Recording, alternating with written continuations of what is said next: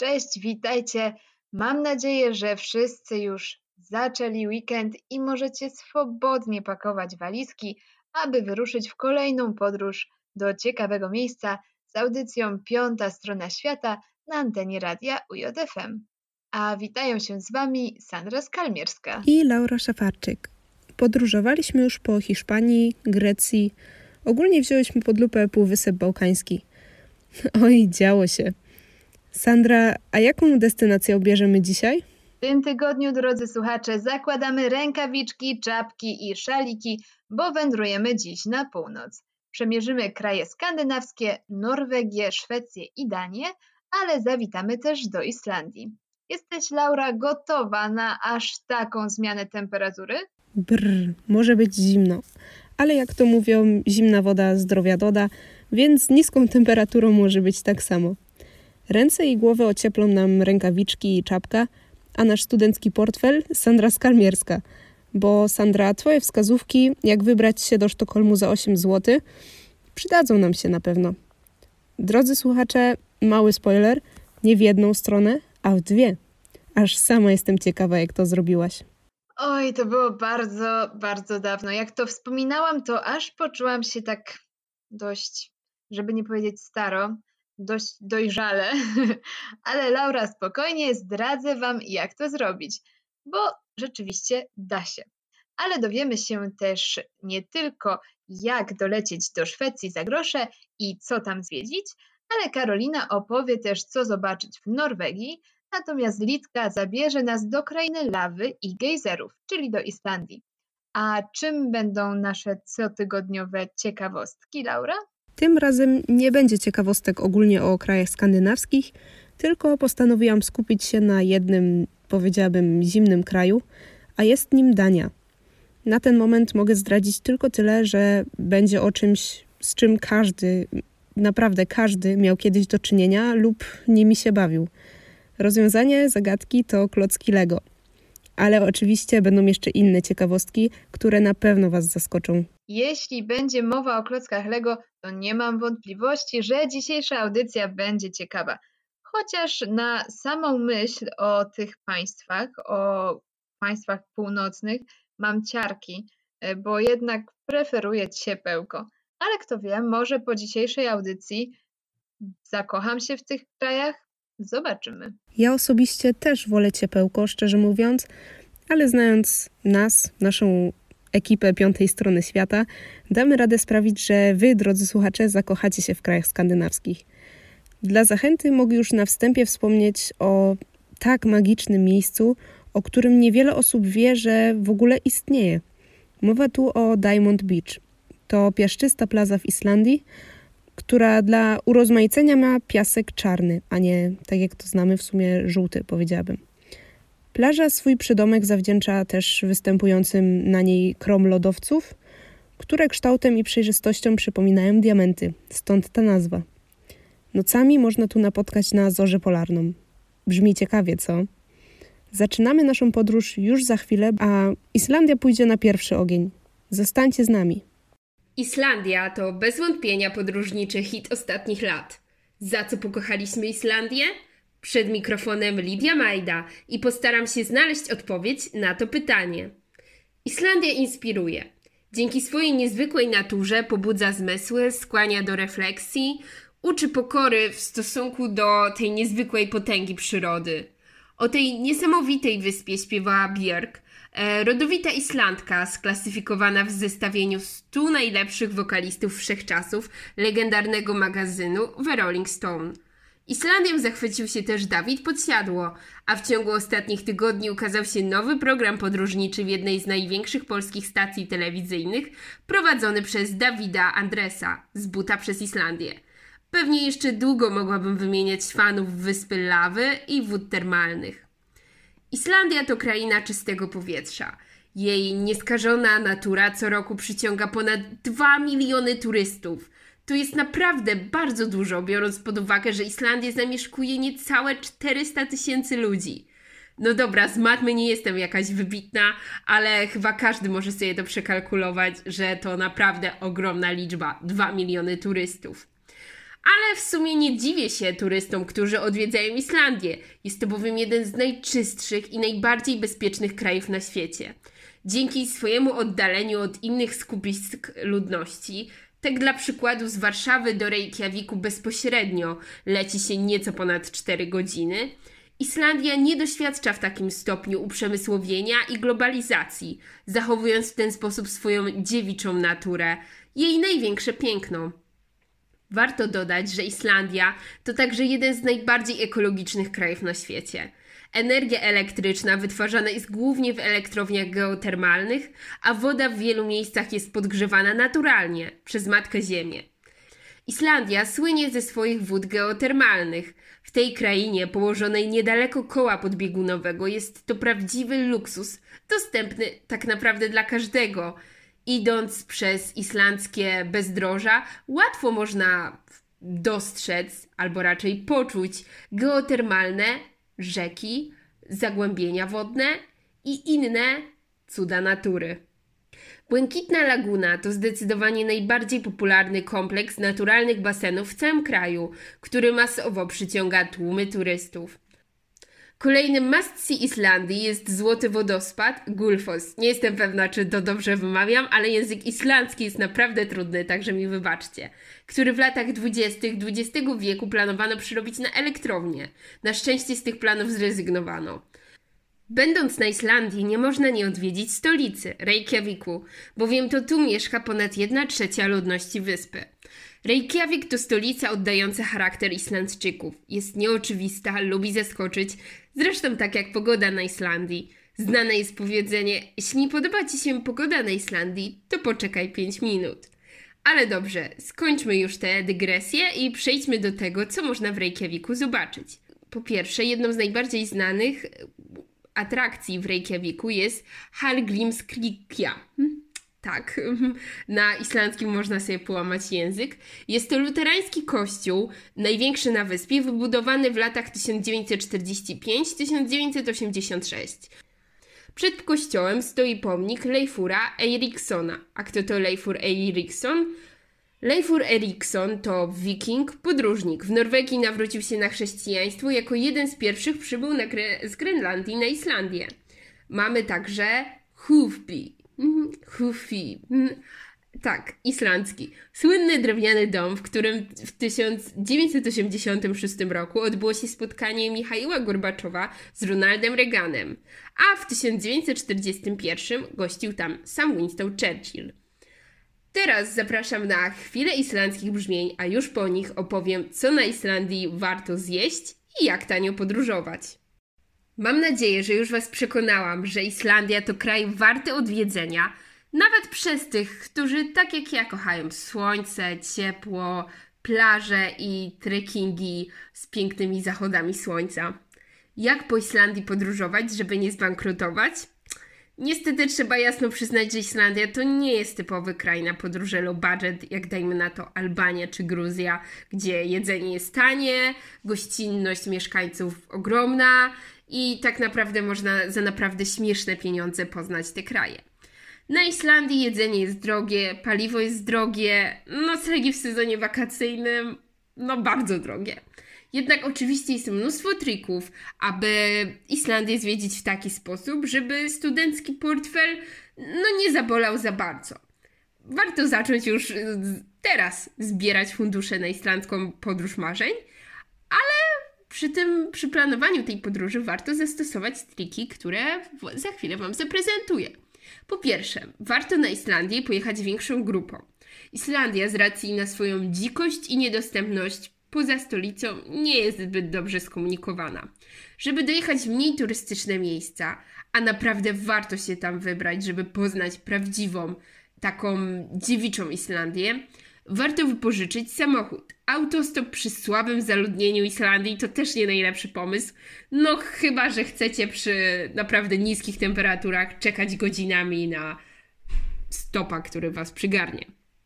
Podróżując w grupie, rozdzielicie koszty paliwa na kilka osób, przez co będzie zdecydowanie taniej.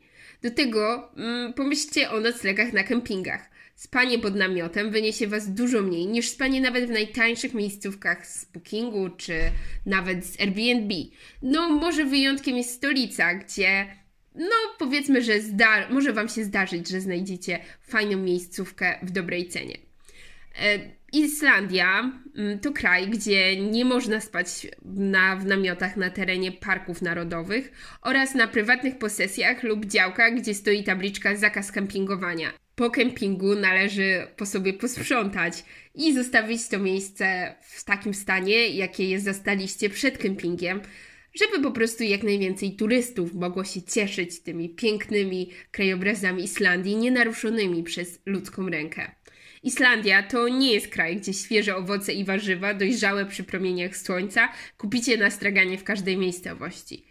Chyba szybciej to będą grzyby, no ale na samych grzybach raczej tej podróży mm, no nie przetrwacie. Tu większość towarów jest importowanych, przez co ich ceny są znacznie wyższe niż te w Polsce. Można powiedzieć w uogólnieniu, że Polska jest krajem tanim, a Islandia krajem drogim. Warto z zakupy robić w sieci sklepów Bonus, odpowiedniku polskich tanich supermarketów. Dobrą wiadomością jest to, że ogromne połacie przepięknych naturalnych terenów na Islandii są oczywiście darmowe i nie musicie za nie nic płacić. A co na Islandii zjeść? Tak jak wspomniałam, Islandia nie jest wybitnym krajem kulinarnym.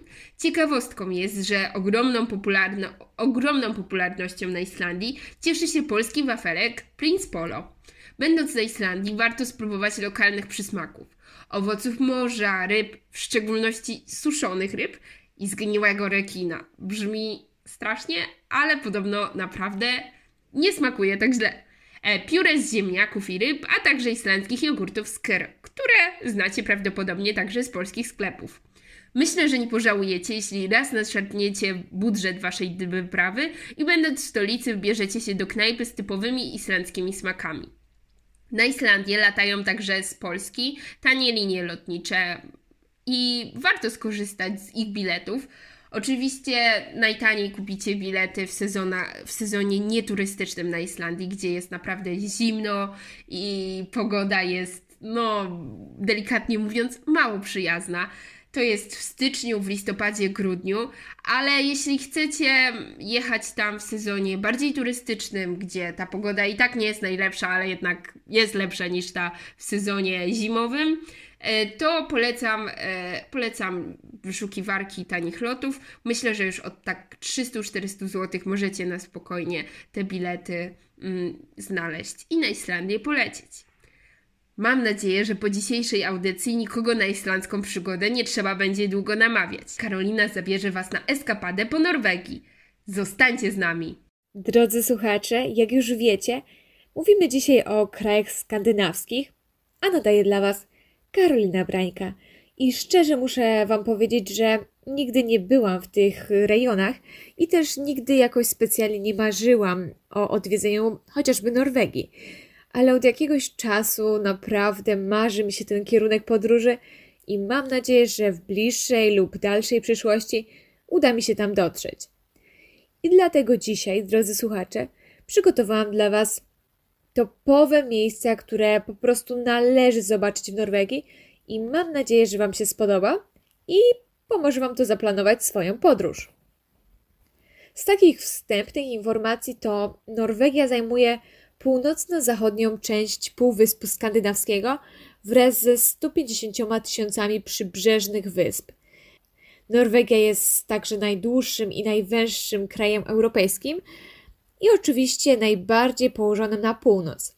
I co więcej, linia brzegowa Norwegii należy do najbardziej rozwiniętych na całym świecie i liczy w sobie 22 tysiące kilometrów długości ale pierwszym miejscem, które musicie zobaczyć, jest miasto Stavanger, które jest trzecim co do wielkości miastem Norwegii.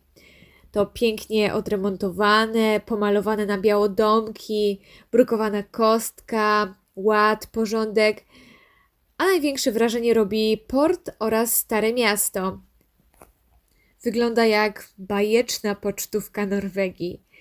Niedaleko tego miasta znajduje się także jedno z ciekawszych miast Norwegii, mianowicie Bergen. Można tam znaleźć targ rybny, no i oczywiście dużo ryb. Platformę widokową nad miastem, urodziwą zabudowę, port oraz mniejsze i większe statki. No i nie mogę oczywiście zapomnieć o street arcie. Kolejnym miejscem, do którego musicie dotrzeć, jest Cliff Prekenstolen. Jest jedną z wizytówek Norwegii. Sam fiord mierzy 30 km długości, a wokół niego biegną liczne trasy trekkingowe, a spacerując można dotrzeć do słynnego kamienia Ksierąg, który utknął w szczelinie bardzo, bardzo dawno temu.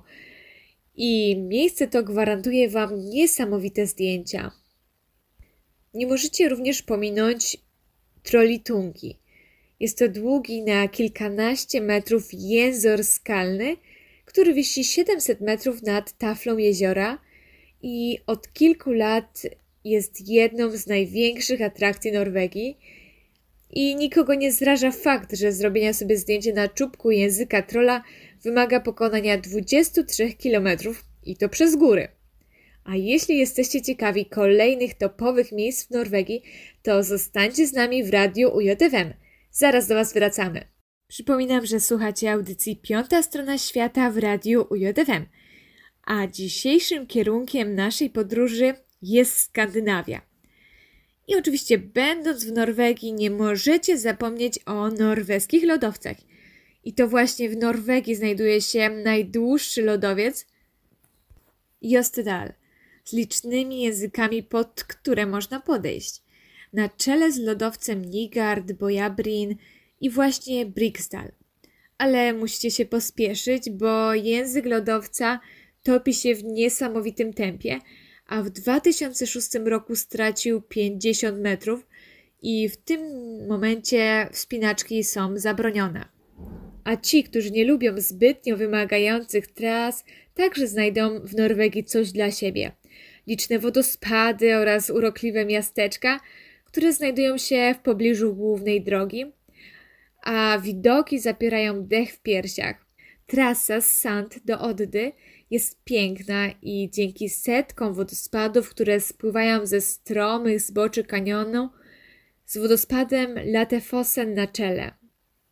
Jeśli ktoś jest miłośnikiem architektury i muzeów, to koniecznie musi się wybrać do skansenu Sansjord, oddalonego o 10 km od najbrzydszego, oczywiście według Norwegów, miasta w ich państwie Forde. W maleńkiej wiosce Mowika której znajduje się Muzeum Sandsfjord. Można wejść do niego za darmo, a opłata pobierana jest jedynie za możliwość zerknięcia do domków wraz z przewodnikiem. Kolejnym miejscem jest sam król fiordów, Geirengerfjord. Od razu przepraszam za wymowę, ale naprawdę nie umiem mówić po norwesku. Ale jest to perełka wybrzeża Norwegii, zawinięty w literę S, piekielnie głęboki i z piekielnie stromymi ścianami. Może nie wyróżniałby się aż tak bardzo na tle innych fiordów, gdyby nie kilka smaczków, których utrudniona dostępność dodaje uroku. Rozsławiły go po pierwsze warkocze strumieni wodospadów siedmiu sióstr wpadających do fiordu po stromym klifie.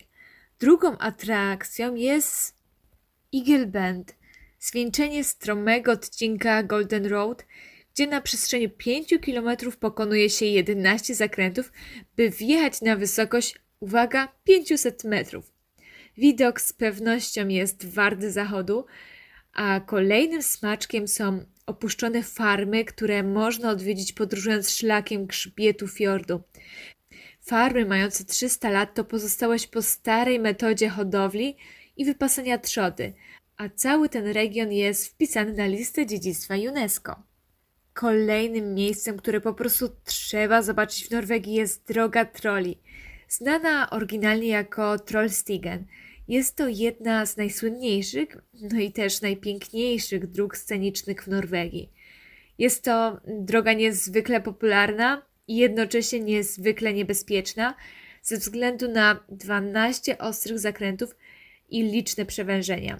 Mimo wszystko droga jest tak piękna, że powstał punkt widokowy z kilkoma platformami do jej oglądania. I na ostatnim miejscu na mojej liście miejsc, które koniecznie musicie odwiedzić w Norwegii, jest tunel Lerdal na trasie Oslo-Bergen.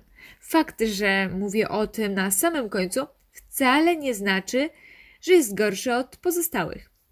Mianowicie to najdłuższy drogowy tunel w Europie. Prawie 25 km długości daje tunelowi trzecie miejsce na liście najdłuższych tuneli na całym świecie.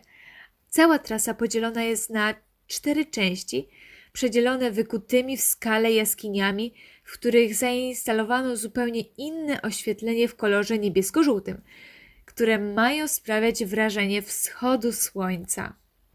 I na tym kończy się moja lista miejsc, które musicie zobaczyć, chociaż mogłabym mówić o tym i mówić, ale to nie koniec oczywiście naszej audycji, bo już za chwilę Sandra opowie o Szwecji i o tym, co zwiedzić w Sztokholmie, więc jeśli jesteście ciekawi, to zostańcie z nami w radiu UJFM.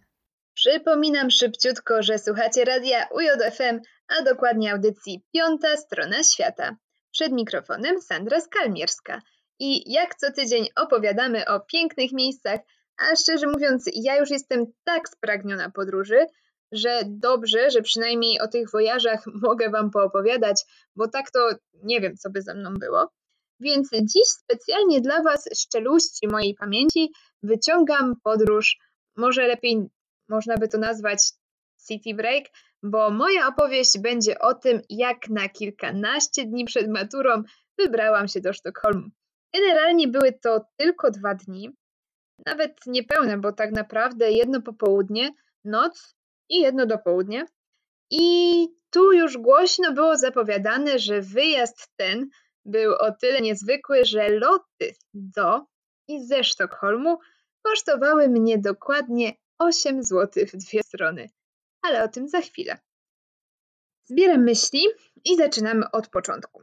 Wyobraźcie sobie znudzoną powtórkami do matury klasę drugiego LO w Kielcach, siedzącą na zajęciach języka polskiego. Oczywiście tutaj pozdrawiam e, moją polonistkę, pozdrawiam całe ale jednak wszyscy siedzieliśmy cichutko, grzecznie robiąc tam zadania powtórkowe i tę niezwykłą nudę przerwała moja przyjaciółka Karolina, szepcząc, że ja, Sandra, ale bym poleciała do Sztokholmu. Patrz, są loty w, po 8 zł w dwie strony. A że ja wtedy dopiero takie podróżowanie zagraniczne miałam, jakby byłam na początku takiej swojej drogi podróżowania zagranicznego, to miałam ustawione wszystkie alerty na stronach typu Mleczne Podróże, Fly for Free i tym podobne, ale tym razem nic mi nie zawibrowało, żadne powiadomienie, więc nie za bardzo chciało mi się wierzyć w to, że rzeczywiście jakieś loty po 8 zł e, są ale szybko zapytałam kolejne trzy osoby siedzące obok, że może lecimy do Sztokholmu za 8 zł, jeszcze w to nie wierząc. I wyobraźcie sobie to poruszenie. Po jakichś 30 sekundach okazało się, że tak, rzeczywiście te loty są po 8 zł, a po jakichś 10 sekundach już te loty kupowaliśmy dla pięciu osób z naszej maturalnej klasy. Jaki jest zatem z tego morał? Jak polecieć do Sztokholmu czy gdziekolwiek indziej za grosze? Są dwie opcje. Albo siedzimy całymi dniami, obserwując, czy przypadkiem jakiś Ryanair, czy Wizz czy inne tanie linie nie wrzucą puli lotów za grosze, albo można też mieć wokół siebie wspaniałych ludzi, którzy dadzą znak w odpowiedniej chwili. A jakie jest nasze zadanie? To ta decyzja w 10 sekund.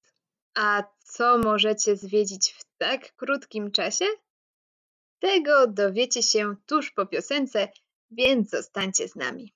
Szybkie reagowanie i podejmowanie decyzji to ważna umiejętność każdego podróżnika, bo 8 zł w dwie strony ok. Te 5 osób, które zdecydowały się w 10 sekund, kupiły bilety właśnie za taką cenę. Ale jedna koleżanka, która zawahała się niestety, po kolejnych 10 sekundach mogłaby lecieć, ale już nie za kilka złotych, też za kilka stówek. No i oczywiście cała podróż wcale tak tanio nie wyniosła, żeby nie było za fajnie, bo lotnisko jest oddalone o około 100 km, a autobus do miasta jest bardzo drogi, a herbata w maku na przykład kosztuje fortunę, nie mówiąc już o noclegach, bo nawet nasze łóżko w 18-osobowym pokoju kosztowało fortunę, więc z tym też musimy się liczyć. Sztokholm na mnie ogólnie zrobił ogromne wrażenie, tak czy siak, bo miasto to jest położone na 14 wyspach połączonych ze sobą 53 mostami. To taki raj do spacerowania zarówno w dzień, jak i w nocy, o czym miałam okazję się przekonać, ale jeśli chcecie wiedzieć jakieś konkrety, to po pierwsze ratusz. Choć nie jest takim starym budynkiem, to nawiązuje do dawnych czasów i jest uważany za symbol Szwecji, ze względu chyba na swoje wspaniałe usytuowanie też, mam wrażenie. I jego wieża w ogóle ma 100 metrów, jest ozdobiona przez trzy korony, które symbolizują właśnie Szwecję. Po drugie, gmach Muzeum Nordyckiego. Robi ogromne wrażenie, więc koniecznie musicie to sprawdzić. Po trzecie, Muzeum Hasa, w którym y, znajduje się wydobyty w 1961 roku z dna morskiego odrestaurowany okręt wojenny. E, to trzeba zobaczyć też na żywo, bo nie jestem w stanie opisać tego ani słowami, ani, ani nawet jakbym zdjęcie Wam pokazała, to myślę, że nie oddałoby to e, tego uroku. I ostatnim takim konkretem jest Muzeum Nobla. Znajduje się w otoczeniu uroczych, takich pocztówkowych, kolorowych kamieniczek sztokholmskiego rynku. Drodzy słuchacze, przedstawiłam Wam w pigułce, co możecie zobaczyć, ale musicie przekonać się sami, czy miałam rację, polecając Wam te miejsca. Więc podróżujcie, jak tylko to będzie możliwe. A sztokholmskie opowieści przekazywała Wam Sandra Skalmierska. Hej, czyli cześć po duńsku. Wita się z Wami Laura Szafarczyk. Przyszła kolej na danie. Mieliśmy już okazję posłuchać co nieco o pozostałych krajach skandynawskich, ale Dania to naprawdę ciekawe miejsce. Dlatego przygotowałam dla Was, drodzy słuchacze, kilka ciekawostek, których na pewno dotąd nie znaliście. Ruszamy! Pierwszy ciekawy fakt to to, że Dania ma ponad dwukrotnie więcej rowerów niż samochodów. Codziennie na rowerach kopenhaskich pedałuje się ponad 1, około 13 milionów kilometrów. Dla większości Duńczyków rower to styl życia, można by powiedzieć, i nie ma w tym przesady. Dlatego w Danii, która stawia na rowerzystów, wybudowano doskonale rozwinięty system ścieżek rowerowych. Sieć dróg gwarantuje nie tylko miłe spędzanie czasu na świeżym powietrzu, ale także sprzyja komunikacji oraz zwiedzaniu. Poruszając się na dwóch kółkach po okrętych trasach rowerowych, macie szansę dostrzec to, co najciekawsze, a czasem ukryte przed oczami turystów. Ukształtowanie terenów Danii to głównie równiny, dzięki czemu nawet osoby o najsłabszej kondycji mogą się cieszyć rowerowymi przejażdżkami. A propos terenu, Dania ma 443 wyspy i tylko 76 z nich jest zamieszkałych. A co do pogody, to musicie sprawdzić prognozę, jeśli będziecie chcieli wyruszyć na przyjażdżkę rowerem, bo w Danii deszcze lub śniegi padają co drugi dzień. To nie żart. Średnia Dania ma 171 dni opadów atmosferycznych. W 2009 roku Dania miała rekordowe 184 dni opadów atmosferycznych. Dania jest też bardzo wietrznym krajem. Średnia prędkość wiatru wynosi około 5,8 metrów na sekundę. Podczas huraganu Alan w 2013 roku zarejestrowano rekordowe prędkości wiatru wynoszące 142 km na godzinę. Było o terenach o wietrze, to przejdźmy teraz do wód. W tamtejszych wodach żyją rekiny. Naprawdę, aż 18 gatunków, ale bardzo rzadko są one widoczne.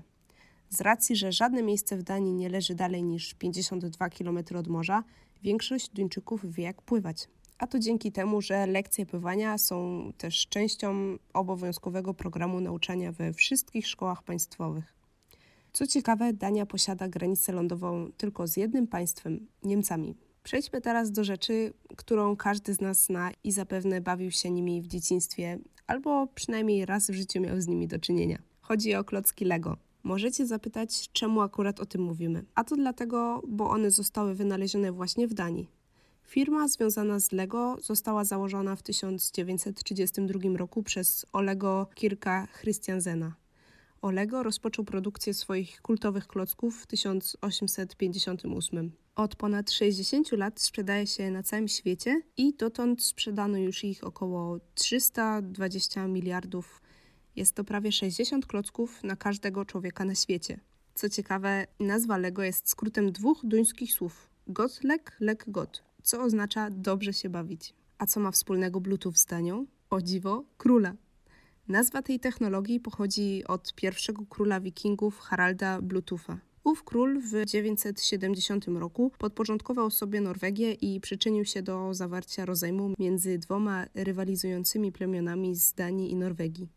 Podobnie jak Bluetooth, który powstał, aby połączyć różne technologie, takie jak komputery, telefony czy drukarki. To już wszystkie ciekawostki na dziś. Mam nadzieję, że dowiedzieliście się czegoś nowego, a zarazem nietypowego. Co jak co, ale na przejażdżkę rowerową po Danii to bym się wybrała.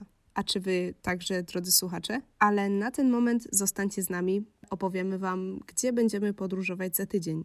Jesteście już ciekawi, tak jak ja? Muszę się przyznać, że Skandynawia nigdy nie była bardzo wysoko na mojej liście krajów, które chcę odwiedzić. Byłam raz w Sztokholmie, ale jakoś to miasto nie skradło mojego serca. Jednak po dzisiejszej audycji naprawdę czuję, że chcę Skandynawię odwiedzić i to jak najszybciej. A ty, Karolina, jesteś w teamie zakochanych w Skandynawii, czy jednak tak jak ja do tej pory wolałaś cieplejsze klimaty? Dawno, dawno temu nie byłam jakąś wielką fanką Skandynawii, ale jakoś od dwóch lat y, marzy mi się podróż właśnie w te rejony. Najbardziej chciałabym chyba zobaczyć Norwegię, o której zresztą mówiłam w dzisiejszej audycji, i z pewnością będzie to jeden z kierunków mojej podróży, jak już wszystko wróci do normy. Mam na maj bilety do Oslo, ale przy obecnej sytuacji nie wiem, czy ta eskapada dojdzie do skutku. Jednak chyba moim największym skandynawskim marzeniem jest Islandia. Kusi mnie jej dzikość i niedostępność. Obawiam się, że nici z tej wyprawy, ale chyba jest szansa na przebukowanie lotu. Oczywiście najlepiej na 2025, bo może do tego czasu wróci względna normalność. Ale ogólnie chciałam Ci powiedzieć, że zaskoczył mnie fakt, że w Danii jest dwukrotnie więcej rowerów niż samochodów, więc ewidentnie Duńczycy preferują zdrowy tryb życia. Oj, dodatkowym treningiem dla Duńczyków jest jazda pod wiatr, bo skoro w Danii co drugi dzień jest deszczowy, to raczej trudno się umówić na przejażdżkę w słoneczną pogodę. A już za tydzień na naszych radiowych falach polecimy do Rosji. Jak mam być szczera, to nie mogę doczekać się już tej naszej podróży do Rosji, bo jestem pewna, że będzie bardzo, bardzo ciekawie. Ja też totalnie nie mogę się doczekać. O podróży do Rosji marzę od kilku lat. Zdążyłam się już nawet nauczyć całkiem, całkiem mówić po rosyjsku, ale niestety przez pandemię Rosji jeszcze nie odwiedziłam. Ale radiowo już za tydzień zjeździmy Rosję wzdłuż i wszerz. Dokładnie. A póki co żegnają się z Wami Karolina Brańka i Lidia Majda. Słyszymy się!